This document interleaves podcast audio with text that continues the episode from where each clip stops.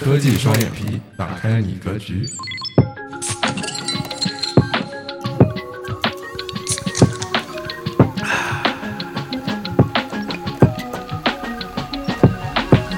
悠悠，大家好，哦，我是设计师 Rider。我是开发者 Kelly。那我之前是一直就在我从事互联网工作期间，我其实一直是在国内工作的。然后虽然我非常就是我做设计的时候会一直看一些国外社区的东西，然后就混合到我这种国内的设计经历里面来。的确，我没有在国外亲身工作过，但是 Kelly 好像是，呃，在国外工作过很长的一段时间。你之前的话，呃，是什么样的一个环境或者什么样的一个感觉呢？和国内相对来说，对，Good question。呃，其实就是之前我感觉在在美国，因为我在西雅图，然后这个这个城市它会比较，就是说跟其他那些大家可能看电影或者说看美剧了解到的那些呃美国城市不是那么的一样。北京遇上西雅图，那个那个也算是一个对，就其实呃西雅图这个城市它比较的就是非常 tech driven 一点，就是它非常。呃，有一种比较科技都市的那种感觉。然后，因为因为西雅图的话，它在那边诞生了这个呃亚马逊，对，然后还有好几个微软也在，好像对，微软也也在那边。然后就好多一些科技巨头，不管怎么样，他们都会从在那边有一些 HQ，就是一些总部什么的存在那边。对，然后 Google 也有个总部，当时也在那个。我们办公室附近在，他们也是在很近的一个地方。嗯，对，然后就我感觉那个地方是非常一个 tech 的一个 city，我感觉就它不会像你，比如说你提到洛杉矶，你听到呃一些呃 New York，就是他们都是一些不太一样的这种都市的感觉。对，所以所以我觉得在美国可能 San Francisco 就是旧金山，然后以及湾区，呃，对湾湾区这边跟。呃，西雅图会非常非常的像，嗯，对，然后他们都是有很多的那些科技巨头在那边，对，然后给我的感觉最大的就是它的分离的那种感觉很明显，就是如果你去 downtown 那个市中心，然后如果你去到一个 uptown 比较远市中心的一个地方，是完全截然不同的两个两个地方。对，你在市中心就是高楼大厦，亚马逊这这一圈楼全都是他们的。然后你去到了 Uptown，然后那边就是喝酒啊什么的，然后又有一些打桌球，很多很轻松愉悦的，就是那种惬意的生活。哦。然后反而就是这个反差会给人造成比较比较大的这个区别。嗯。然后就其实我觉得在西雅图那边待了这么久，让我比较怀念的就是他们的这个文化的一个差异，能够给我带来。最大的感觉就是每天上班早上起床的时候，我感觉那个动力甚至可能在国内都是不太一样的。是是怎么不一样的那个动力的感觉？其实这个可能很大程度上也跟工作的那个内容、呃公司以及对工作内容都有关系，还有你的团队。哦。所以就说呃，如如果你在西雅图，很大程度上你可能是比如说亚马逊的员工，但是亚马逊他们一直都比较臭名昭著，就是他们。Work-life balance 很不好，就是他们的这个加班很严重。对对，加班超级严重。然后我能够看到身边的朋友啊，他们就是说的全都是哦，在那边工作你就要做好加班的一个心理准备。嗯。然后上面工资薪水给的非常非常的高，然后就是你可以甚至呃工作十年或者十年以内。你就可以买个房子、车那些，全都是没什么问题。哦。然后，但是如果你说你要把这个同样的事情放在深圳来说，啊，你说你再怎么加班，你最后为了老板打工，好像你都得不到一个特别好的一个这种，嗯，呃，salary 工资，对吧？对对，其实我感觉就在美国这边，可能大家看重的并不会是薪水拿得多高，就是互相去攀比这一边。而是说，大家的这个工作的具体的内容的这些性质，他们也是比较有追求的。所以我当时，呃，有去面试这些大的公司，然后 Google 当时第一轮也过了。但是后来我是还是觉得想去这个小公司，因为我觉得更加能够就是磨练自己。嗯哼。然后特别就是，呃，在小公司你可以去参与到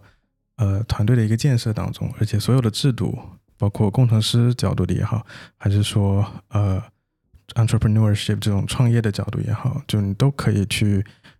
在亲身的第一线战场去体会到。对，嗯。所以我觉得在美国的这个 Various Spaceship 这个公司，呃，给我得到了非常大的一个提升，不管是从作为一个工程师或者开发者的一个角度来说，还是说从创业的角度来说，就完全是呃能够跟老板走得非常非常的近，嗯。而且平常就是互相在工作的时候，他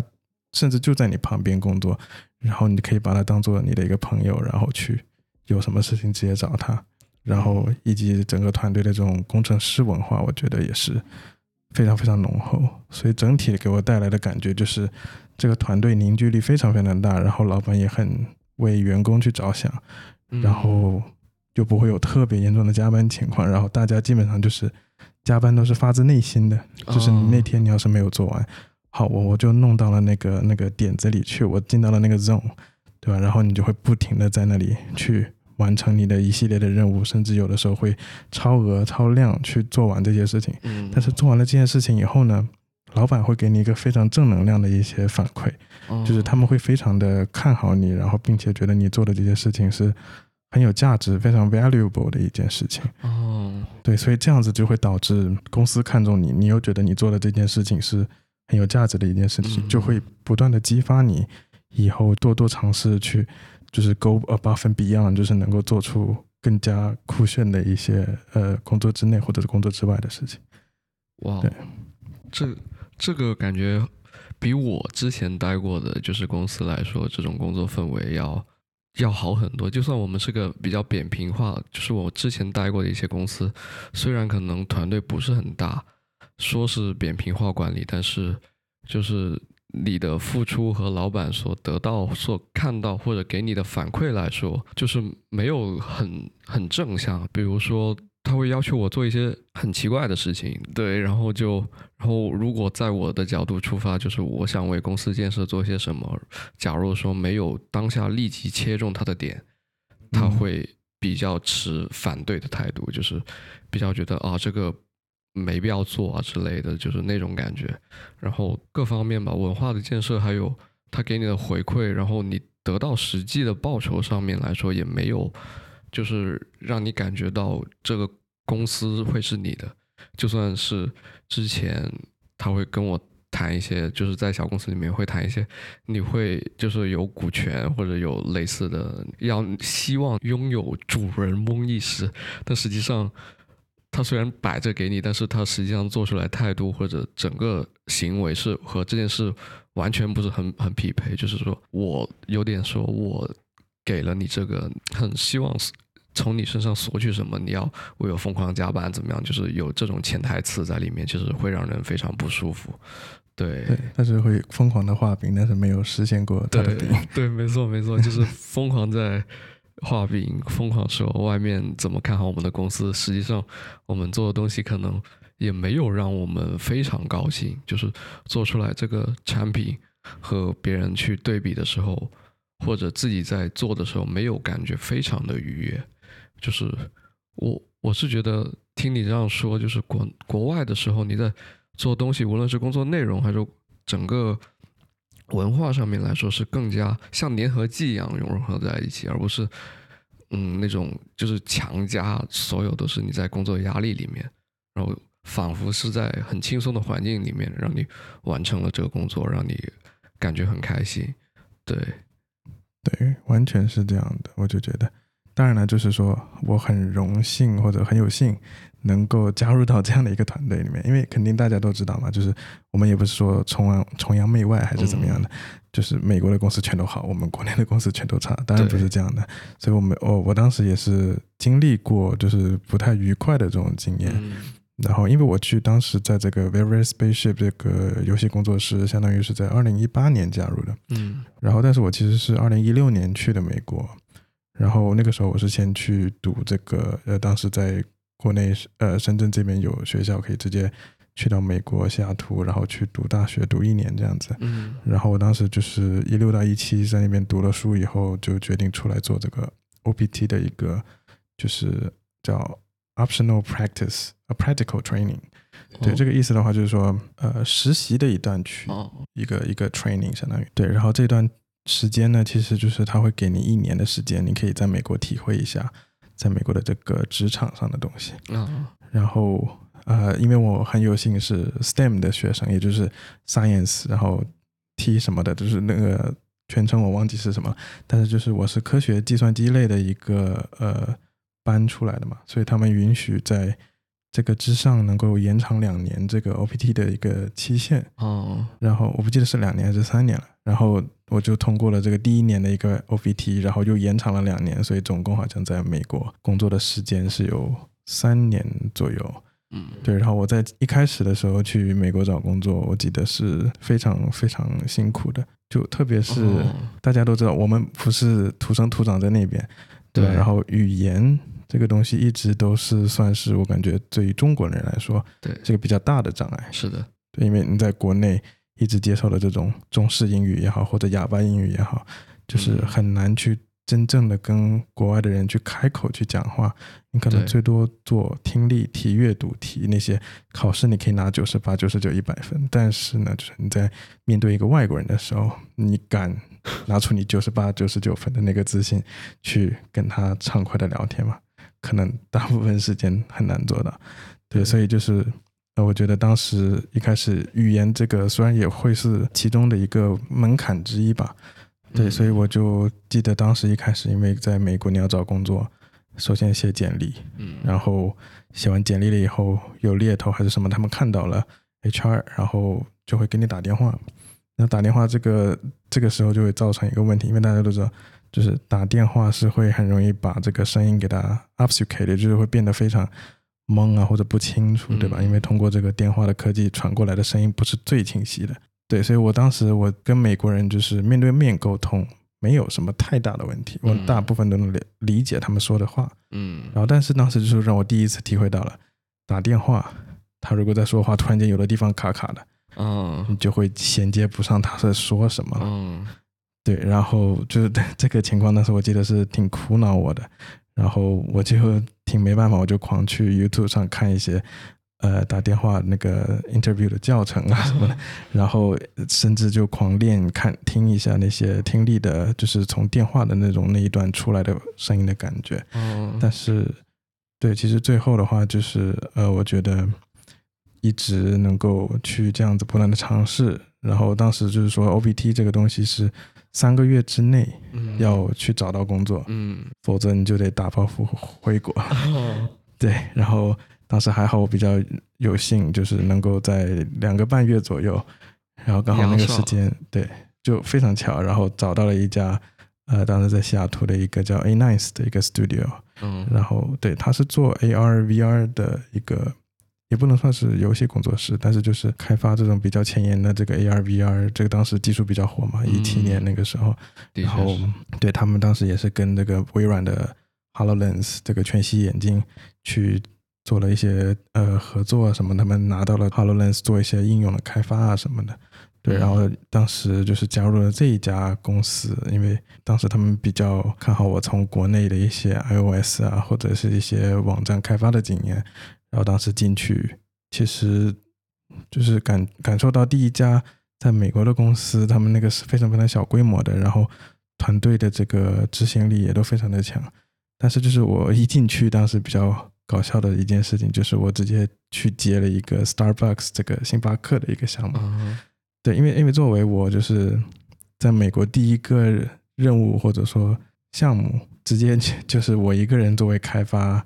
然后去尝试的给一个这么大的客户去做一款 demo 这个一个 app 一个东西，嗯，对，压力也是蛮蛮大的。然后在那个项目管理，就是我们的 PM，他过来跟我聊的时候，也是呃会稍微安抚一下我的心情，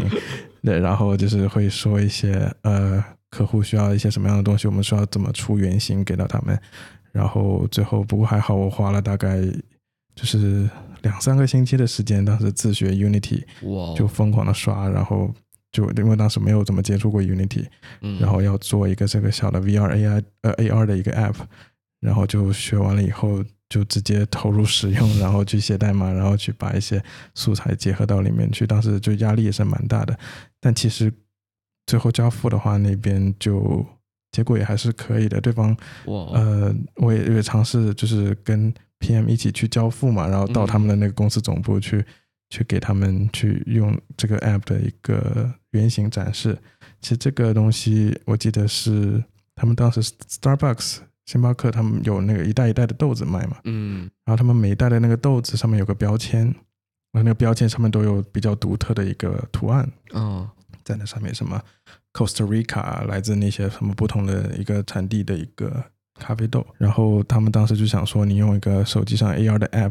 如果扫到了这个图案，那我就 trigger 我就触发一个 portal，就是说一个传送门一样的，把你带到世界的另一端，去看一下他们这个豆是怎么样种植，嗯，然后以及怎么样运输到这个地方的，就相当于是一个 traceability，一个可追溯性的一种感觉。嗯。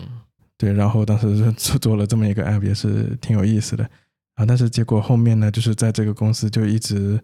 呃也比较单枪独呃单枪匹马去做一些开发什么的，然后结果最后没想到工作室要被一家大公司给收购了。然后这一家大公司当时是叫 Valence，然后他们是在呃当时呃西雅图和 Redmond 离得很近，然后他们那个公司总部是在 Redmond。然后收购了我们以后，我反而每一次就是市中心嘛，我会在那边租个房子，嗯就在那边直接步行可以上班，非常非常近，大概十几二十分钟就能走到。但是后来他们搬到了 Rama 那个地方，就必须要开车去，嗯，但是我当时没有车啊什么的，就交通非常的不便利，基本上老是要去打 Uber 或者 Lyft，哦，然后才能到那个公司去。对，但这样子的话也是比较大成本嘛，嗯然后就呃最后被收购了这件事情呢，其实不是特别好的事情，就因为他们这家公司，嗯，虽虽然是很多从 Microsoft 出来的一些人，嗯，但是就明显的感受到他们管理层就非常非常的会有种族歧视也好，或者就是所谓的哦。美国的那种右派的一些哦，呃角度来看问题。嗯，对，所以我当时作为黄种人嘛，我是有色人，哦，然后去到那一边就会呃感受不是特别自在，然后再加上我是哦 OPT 的一个身份，我不是美国公民，我也没有合法的绿卡还是什么的，嗯就作为这样子的一个员工过去，总感觉会是打引号这种局外人，哦，对吧？然后他们就会稍微的有点排挤，然后就当时有一个小项目在做，做了大概两三个月，做完了以后，他们那边的 manager 那个经理就过来跟我说，可能他们没有更多的这个项目可以给我做了，嗯然后就让我说下周可能就不用来了。到了下周，他又跟我说：“嘿，嗯，我们又聊到了一个新的项目，嗯，你可以先别走不？然后哦我们留下来，然后把这个下下个项目做完了，我再再看。”哦对，然后当时我就想了，好像要这样子再重新找工作也挺麻烦的，是吧？就嗯还是算了，就待一下吧。嗯，然后没想到就是第二个项目，我们只是在 proposal 这个提案的阶段，然后稍微做了一些小 demo，然后这个过程中他们就直接跟我说：“嘿，这个项目没有投到标，可能就是哦没办法继续下去了。”哦，然后这个时候他们就说很很抱歉，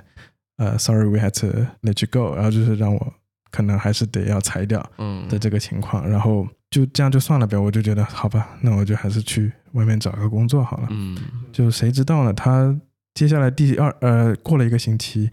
又过来找我，就说可能又要有一个潜在的项目要出来，然后就就说要不我还是留在这里吧，然后帮他们继续再做一做。但那个时候我真的非常非常火大，嗯因为你在职场你要遇到这种情况，那公司让你走，好你回来吧，让你走。你回来吧，就这种情况，老渣男，对我就心里就会感觉到很不舒服、很不爽。嗯然后当时我就直接一气一气败坏的就直接跟他们回复说：“对不起，我辞职。”这种这种意思。嗯对我当时就说义不容辞的，直接就说我要辞职。然后还好我在那边遇到了一个，就是同一个公司从那个 A Nice 一开始的 AR 小 Studio 出来的一个叫 Hannah 的一个好朋友，他是做创意总监，哦，然后他是做设计这方面的嘛，他认识了就是当时在 Viver Spaceship 这个 VVS 的一个另外的一个创意总监，然后就帮我牵上线了，这个相当于哦有个比较不错的桥梁，然后。那一边的老板叫尚，嗯。他就是感受到我可能做的东西能够匹挺匹配他们的几个价值观什么的，嗯。然后就找我说去聊天，所以相当于我当时是在说我要辞职的那个那一周，刚好我是赶上了要说跟这个 Very Spaceship 的老板哦要聊天的一个时候，就很无无缝缝衔接。对，在这个时候，我也是感觉非常非常的有兴趣走这么样的一个一个桥梁的感觉，并没有去在哪一刻掉下去还是怎么样的。嗯，对，所以我也是比较庆幸能够呃有这么多的机会，然后最后到了 Very Spaceship 这里，就其实像找到找到了家一样。哦，对，然后大家每个人都是很好相处，然后加上老板人又那么好，然后嗯，就经常会为员工着想，然后特别是我们工作上也是比较愉悦的一个体验，所以到最后就是让我感受非常非常深，然后甚至可以学到特别多的东西从这个老板的身上。我看来也是，就是说也会存在很多就是在职场上面不愉快的事情，但是非常巧合，非常幸运的碰到了这么好的一个老板。对，对，我看来的确是职业生涯上面，就是我感觉遇到贵人或者遇到一个很合适的人，也是也是这个人最能发光发热的，需要遇到这样的一个人，对，否则的话，对，的确也是，嗯，就是非常非常幸运啊，这样，对，对，所以我感觉就是人生中每个决定，可能它都是为了后面某个东西在 lead up，对吧？你对比如说你在平常遇到了一些挫折，或者工作上怎么样，或者生活上怎么样，嗯，就都可以不要太气馁，对吧？我们说不定后面的那些什么才是更好的东西在等待着你。对，所以这边稍微插播一个鸡汤在这里。那你为什么从会从 Very Spaceship 到就是会回国呢？然后选择了回国创业这一条这条路，我感觉挺辛苦的。对于就是国内创业来说，嗯，的确挑战很大吧。因为我也听到一说一些说法，就是类似创业是九死一生啊之类的这种东西。你你是怎么怎么怎么看的？或者为什么会选择走这走这条路这样子？啊，其实这个比较搞笑，因为有两个原因，就是哦可能前者会引发第二者。嗯，对，然后第一个原因的话，主要是因为呃，我当时 OPT 快要到期了，嗯，然后就是因为在美国，你要是每年它是有一个抽奖的一个环节，就是你要去抽签这个 H1B 的一个 Visa，哦。对你必须得有这个 Visa 才能合法的在美国工作。嗯。然后我就是因为当时投了两年这个没有中，然后就因为它是很少人才能被筛选下来，而且是随机的，不是说你干的事业越强还是怎么样的就能够一定让你留下来。哦，对，然后当时就是没有中这个事情，然后当时二零二零年就是我最后一年在在美国，相当于我必须得做相应的决定，就当时想着，要么回国，要么我在那边继续，比如说读研。我是可以继续待下去，然后又有一个 OPT，等我读完了以后、哦再继续 这还个事情。再抽一次奖，对，因为这样子这个路可能就比较保守一点，你就可以再继续待在美国嘛。对，嗯但是最后呢，我就想了想，就是也思考了很久，然后最后决定可能还是先回国吧，因为毕竟那个时候二零年嘛，疫情也哦爆发了，在美国其实呃待着也不是特别的安稳。对，对，然后综合了上面的这些考虑以后，我会觉得，要不还是先回国吧。嗯然后当时没有说到哦，那我回来就创业这个角度，，嗯而是我跟我们的老板 Sean 去稍微的聊一下，就说，嗯，那可能我回国不能再继续做这个相关的游戏嗯开发什么的了。对，其实当时我在美国跟 Very Spaceship 他们在做的那个开发是一款叫呃 Heavy Metal，就是一个变形金刚 IP 的那种 Pokemon Go 的一样的游戏，就是合作商是 Niantic。哦，对，然后跟他们去做这个开发游戏，所以当时我想说，那我回国我是要继续帮你们做这个游戏开发呢，还是说，嗯，做一些不一样的工具类的东西什么的，可以辅助他们去进行游戏开发？嗯，然后当时也聊了这个话题，聊了挺久，就最后决定，可能因为政治的原因，加上国界的这个问题，哦，他们不希望在中国去，呃，有中国的开发者能够碰到他们的代码，然后去去写他们的这个游戏的呃功能，相当于。的的确好像在游戏行业里面，这个保密无论是在哪里都非常的严，就是国内国外好像就是人员流动啊或者怎么样，他们都会签类似保密协议，好像都是这样子。对，对，多多少少都会必须，特别是到他们这个 Niantic 做了这么大的这个游戏，他们是更加嗯小心，就会怕一些机密的泄露或者什么样的对这些功能的一些呃，包括 SDK 啊什么的，他们的一些比较强的 AR 功能，他生怕有一些其他的竞争对手去拿到相应的代码库。这样子，对，然后的话就是说，因因为相应的这个决定，我回国又不能去继续，就相当于比如说给 VVS 打工，对，所以我当时就想了一个，要不然那我在国内召集一个团队来帮你，就是去开发一些东西什么的。嗯，对，当时上听到了这个想法，也觉得是很不错的一个想法，然后就决定 OK，那我先回国，然后稍微稳住脚了以后。去召集一个这样的一个比较志同道合的团队，然后能够一起去做呃产品开发呀什么的，能够帮助到 VBS 的一些生产力工具也好，还是什么样的一些 SaaS 平台也好，嗯，对，所以我们当时就是做了这么样的一个大胆的决定。然后上也是表示非常非常的支持，我也是非常的庆幸能够就是得到他的这么大力的一个支持，并且回国一直保持联系，一直在做合作，相当于这样的一个事情。嗯，对，然后到后面的话，我就慢慢的啊萌生了一些创业的想法，然后以及具体要做什么样的工具，然后就稍微的过了呃大概一年左右的时间，终于在。国内这边创立了一个，就是一个团队，然后能够去做大家觉得比较酷炫的一个产品，然后能够呃很快就会面试呃问世到这个呃产品市场当中去，到时候也可以试错一下，对，也是比较比较兴奋的。是，就是参与这款产品设计就非常非常的庆幸，对，非常非常开心，因为在于我个人的职业生涯里面，只是。就是完全就是产品导向，不是一个方向，不是一个东西的一个产品吧？对，整整个价值方面，他们会更喜欢偏 UX 导向方面，然后对产品的易用性，然后产品的整个设计上面的那种思考，和我在国内会有比较大的差差别。其实，对，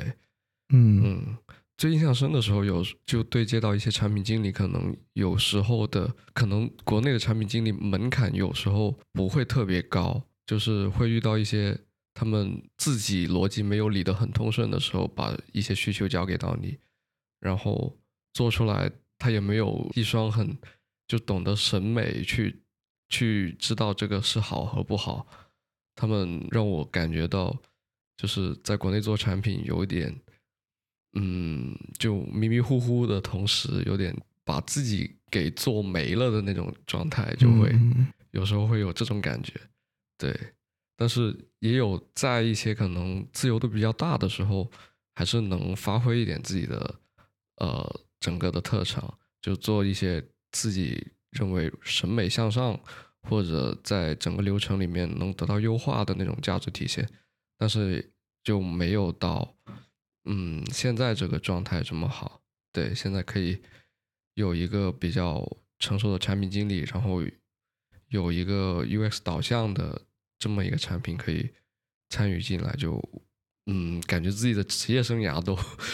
都完全都是不一样的那种体验，对，嗯，那那其实之前的话，就是对你 Rider 来说，在国内工作了这么久的一个经验，觉得就是差别最大的一个点大概是什么样的？嗯，主要是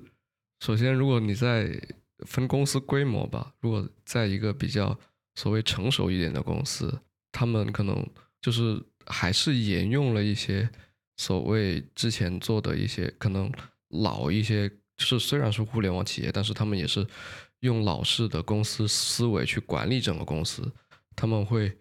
将很多力气花在了开会，然后做所谓各种的评审。然后去给你强加各种的管理制度，让你去用一些很很老式的规则去量化你的工作，然后，嗯，同时他们也会就是也不会很好的做项目管理，然后他们需要蹭每一个热点、每一个节日之类的，要你去去赶类似的功能。其实那些功能。也没有很长的一个 roadmap 去规划，然后就马上就是虽然是这么所谓结构完善的一个团队，但是他们马上说，哎，我们这这要上一个什么，那要上一个什么，他他们好像没有规划一样，就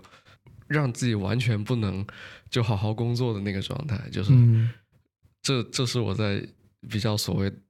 呃规模比较完善的一个公司的一个体验。然后在小的公司里面，首先可能就是薪薪水方面没有很及时的发放，就是这这是他们会经常会出现的一个问题。然后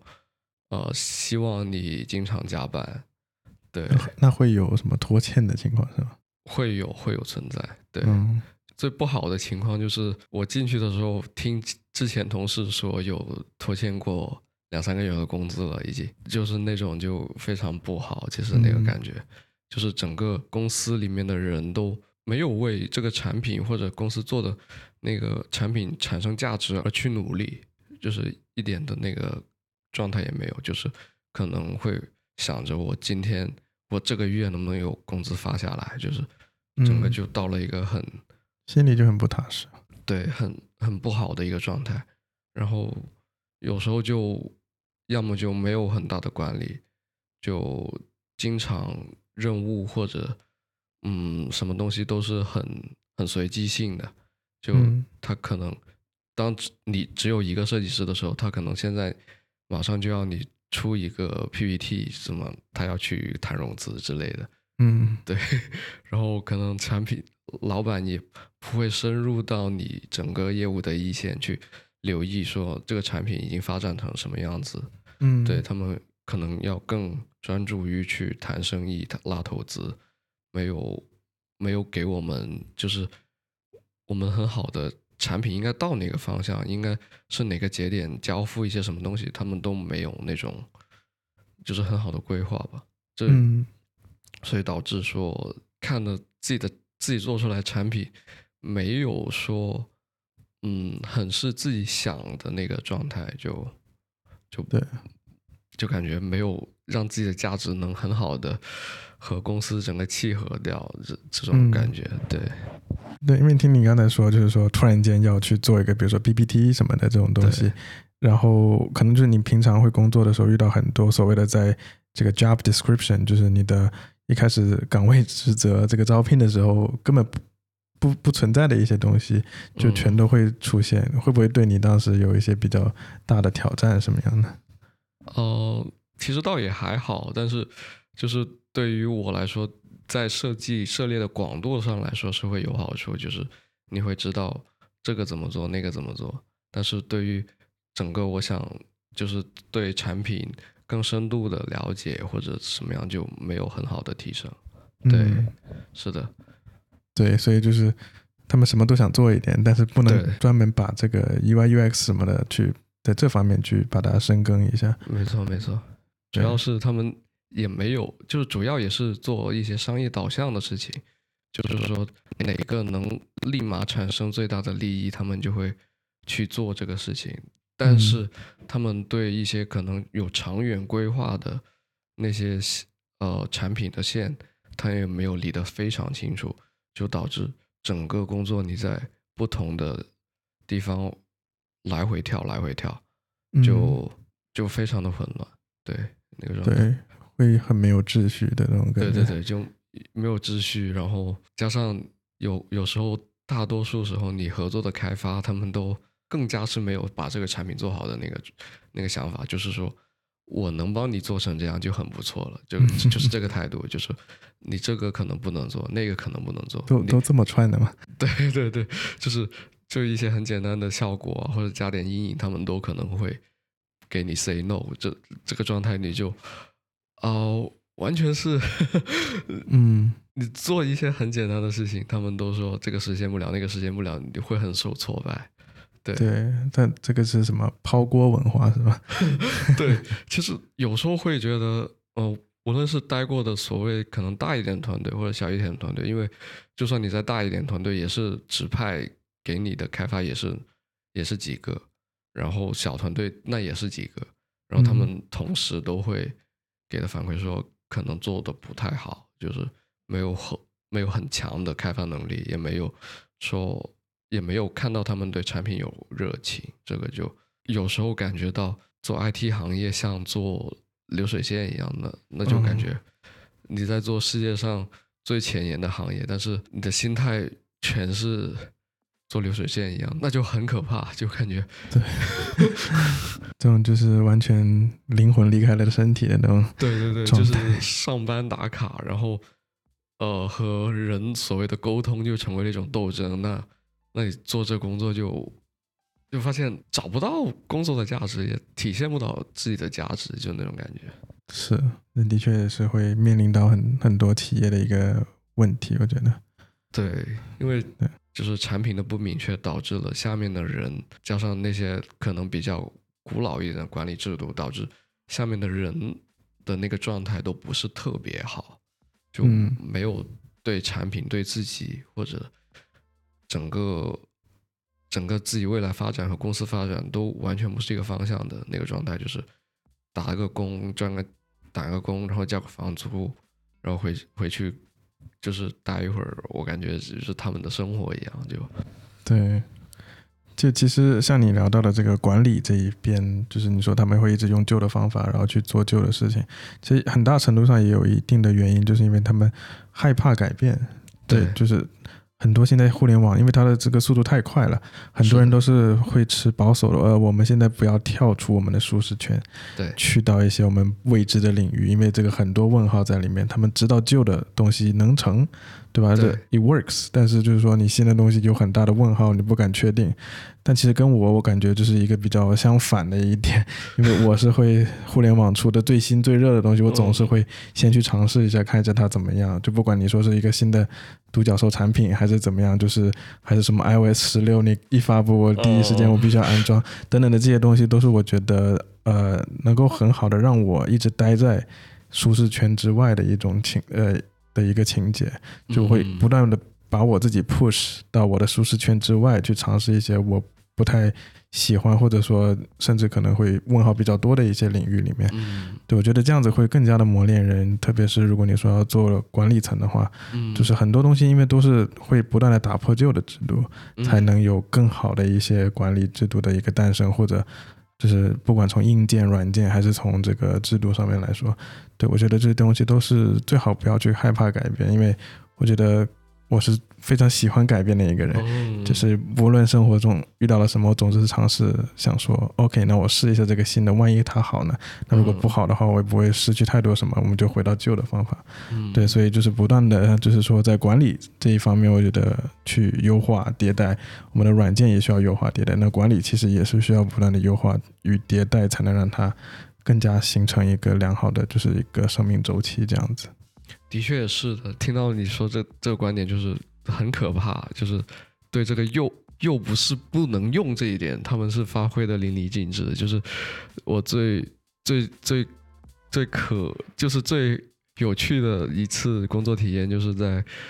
呃，就是可能是上一年前，在一家公司里面，他居然用 PS 做 UI，用了很长很长的时间，他这个。版本已经经历了很多次迭代，然后他们也就是也不肯付费，然后版本管理的非常混乱，然后你打开一个设设计稿和隔壁的设计稿，可能都不是一个人做的，然后里面的用色全是乱七八糟的，你就会发现，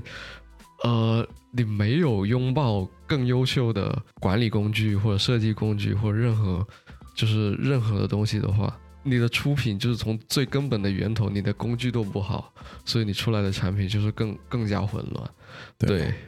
的的确是是的是。罗老师说又不是不能用，这个真的是 发挥的淋漓尽致。对，需要进步，就是希希望看到更多敢敢于拥抱一些新的事物的公司就。敢于往上、往前、往上走的那种公司，才是才是能破圈吧？就是能让自己接触到的信息或者内容一直往上走的话，这个公司一直是是存在进步的可能性。不然的话，永远在那个地方，你可能守着它，或者越来越往下走，那那个可能也是